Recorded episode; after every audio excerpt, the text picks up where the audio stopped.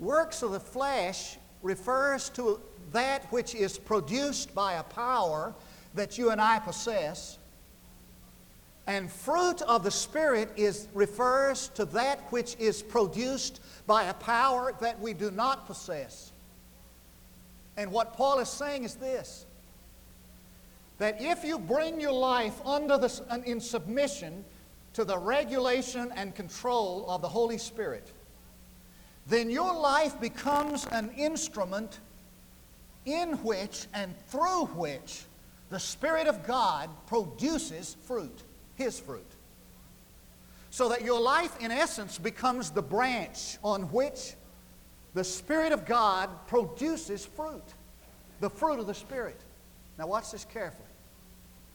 The fruit of the Spirit in the book of Galatians, the fruit of the Spirit in the New Testament idea and thought, is nothing less or nothing more than the nature of the life of Jesus reproduced. So that what he's saying is this that if you bring your life under the regulation of the Holy Spirit of God, the Holy Spirit will reproduce in nature the life of Jesus Christ in you and through you. And this statement concerning the fruit of the Spirit is, is divided into three groups of three. There's a threefold direction of influence. It relates to God, it relates to others, and relates to self. I want you to just review them with me. There is love. He produces love, agape, in your life. Now, that's not some shallow sentimentality or reciprocated benevolence.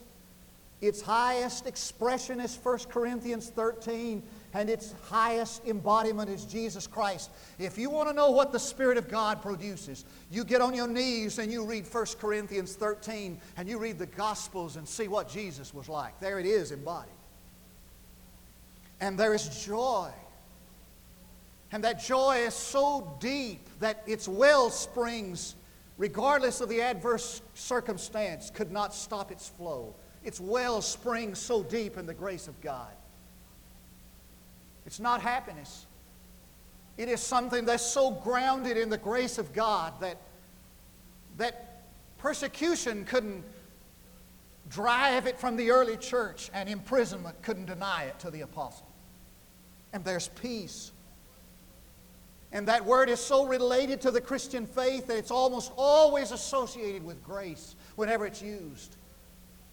And it refers to that feeling of the heart when one has this pervading, all pervading consciousness that his times are in the hand of God. And there's patience. It means long tempered. It means that when the Holy Spirit takes possession of a man, he makes him, he changes him from a short tempered to a long tempered man. And that word is almost always used in relation to God as he tarries with us in all of our sinning. And there's kindness and goodness, and there's synonymous terms. It means goodness that is generous and kind, faithfulness that is fidelity, trustworthiness. And, there is gentleness. The word is praus. It means tender, gentle strength. Barclay was right when he said, Only a man who has praus could purge the temple of the hucksters who traded there and forgive the woman whom all orthodoxy condemned. And there is self control. It means that discipline of inner strength by which a man takes hold of himself and will not be carried away by every errant desire, impulse. And the Apostle Paul says, Against such there is no law. What he means is that when people have these qualities of life, society has, doesn't have to have a law to protect himself against those kind of people. If you want to be like Jesus, and you say you do, I want to be like him. I want to live like Jesus. I want to look like Jesus. Then how is it ha- how does it happen? It happens when a person brings himself under the control of the Holy Spirit, and the Holy Spirit produces Christ likeness in his life, the fruit of the Spirit. And McCheyne, the saintly man, said, It is not so much talented men that God uses, but men so much like Christ. It is a life of conquest. It is a life of Christ likeness, finally. It is a life of cooperation. Now, hang in here with me and listen carefully. There are two things as it relates to freedom, two important things. It's what God does for us, it's what I do myself. You see, it was never meant for us just to sit down, you know, and twiddle our thumbs and passively let God, you know, change us. Never, never meant to be that way.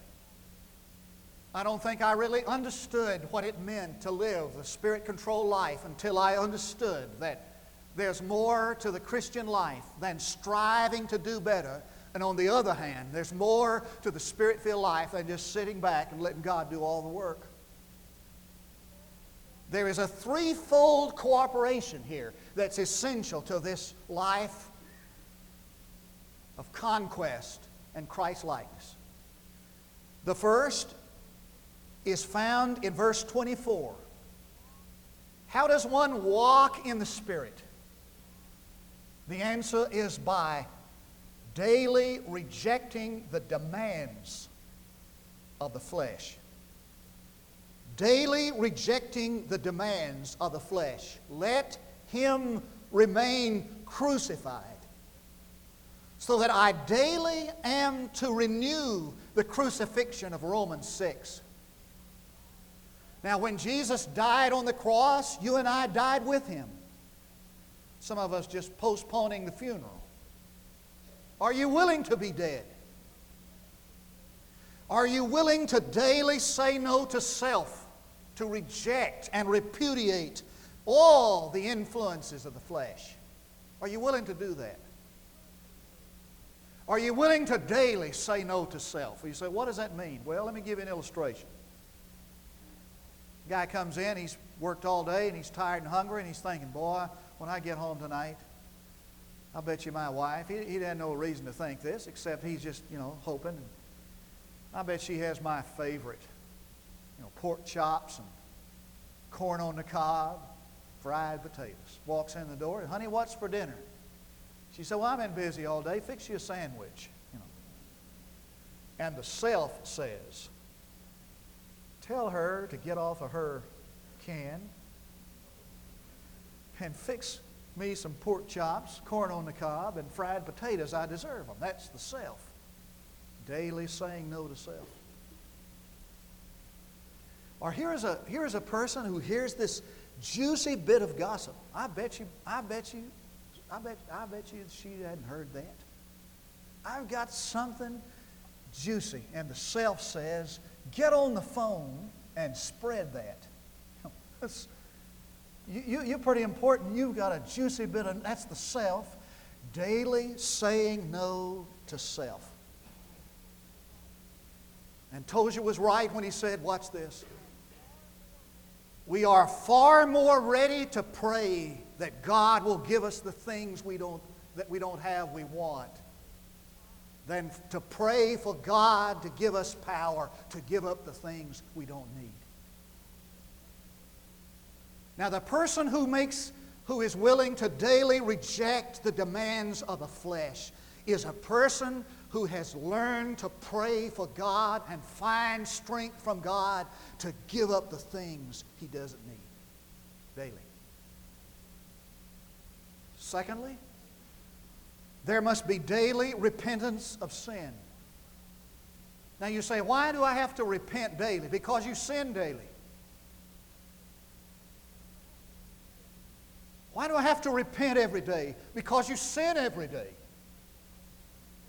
And how is it that we're going to walk in the Spirit of God when we have all of this sin building up inside and festering in there? You know? And there must be this daily soul washing. And Tozer said, It appears to me that most Christians want to know the thrill of feeling right, but they don't want to endure the inconvenience of being right. Can I say that again? The problem, he said, of most Christians is that we want the thrill of the, uh, uh, the joy of feeling right, but we don't want to endure the inconvenience of being right. And the inconvenience of being right involves daily repentance of sin. When I was pastoring out in Seminole, Texas, I had this little lady in my church that kept everything. It's true, it's true story. I mean, trails in, and market, trails through her house. And not, not, not rooms, just, just little trails. It's the most unique thing I've ever seen. She had magazines and newspapers. And, I mean, she'd go to the store and get sacks, you know, in the groceries. She had every sack. She had sacks when Coolidge was president of the United States. And had his picture on. No, but not that bad, but just, just everyone. And she, she had balls of string and yarn. I haven't seen her in about 13 years. I bet if I went to her house, there would be this big, huge ball of string just kind of bulging out. You know, the, the, the, the, the, the, the string that ate Seminole, just, just big old balls of string and pushing out the walls and out, out the roof and out the windows, you know. Just keeps everything. Just clutters up, just builds, just trails of it. You, you know the picture. How do I live? How do I walk in the Spirit? I begin, I begin to confess the sins in my life. That's painful. It's inconvenient. It's time consuming. Not only is there the daily repentance of sin, but there must be the daily response to the direction of the Holy Spirit. And he says in verse 18, those who are led by the Spirit. It's used of a shepherd who leads his sheep along. Now, the I think sometimes we want God to forcibly take all the desire. God will never do that. He's given that desire or the allurement to use a God given desire in a God forbidden way. He will make us behave. He'll never do that. But He will lead us, responding to the Holy Spirit's guidance and leadership and direction. And when you do it, and when the Holy Spirit says, take this, you take it. Fine tune to His voice, and you begin to discover the joy and the thrill. Every act and every decision on the basis of hearing His will in the matter. Our English language is so impoverished. Two words, two Greek words for walk.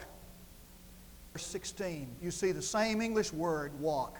They're totally different. Now watch. Word walk around, it's to mean, it means to live, walk around. Spirit, let us also walk by the Spirit. That's a different word. It means, it's a military term. It's a picture of a group of soldiers that are brought back in line. Now, this is what he's saying. Leaded by the Holy Spirit, you've got to stay in line. I'm going to lead you simply, plainly as that. Now, when the high consumed, as that fire consumed that sacrifice, log on the fire as it's burning, it'll fall. And so the high priest would go and, and these flesh hooks were two prong like things, and they would take those flesh hooks and they and sometimes they would take bonds and they, those bonds, those ties, those cards were by. He's un, he understands Jewish practice. What he's saying is in line. You stay on the altar. And you walk. Now we come to an invitation today that every born again believer here today experiences not living the life that he was meant to live when he was saved. And he tries, and he makes all these decisions, and he sometimes as the life that stays free from sin. He's a life. And we allow our, ourselves to be so regulated by his of where I daily resist with him. I want to ask you to come in simple faith to the power that you do not, and that is the power to make you a new creation. And surrender your life to Jesus Christ in faith and ask Him to come into your life and transform you and change you, give you a new nature and a new heart. It's called conversion, regeneration, new birth. It comes about when you just submit yourself to Christ, to the Holy Spirit's work, regeneration. I want to ask you to do a second thing this morning. I'm going to ask you to begin to line yourself up with God. The plumb line of the, of the indwelling Christ. To bring yourself in line with Him. Rededicate yourself to the Lord. Recommit yourself to Christ. Realize you can't win the battle. You don't have the power to do it. Repent of sin. Come by faith to receive His new work of restoration, revival. Some of you may need to join the church after I've led us in prayer. Mark will lead our choir in song. We invite you to come. Pray with me. Father, we thank you that there are two works of salvation the work that sets us free and the work that keeps us free. And we realize that the emphasis, strangely enough, is on the second work. That's where most of us have need today.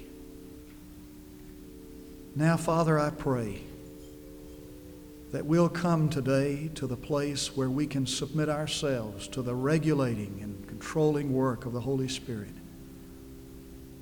to begin a new walk, that walk in line with God, with the Holy Spirit, with your will. We've drifted away. We've gotten out of line. We've broken rank. Bring us back. And the discipline of our life and the determination of our life, we'll keep ourselves in line. We pray that you'll speak to us now. Cause decisions to be made all over this auditorium publicly. For I pray in Jesus' name and for his sake. Now, in a spirit of prayer, you'll stand this morning. And we invite you to come as the Spirit of God speaks to your heart.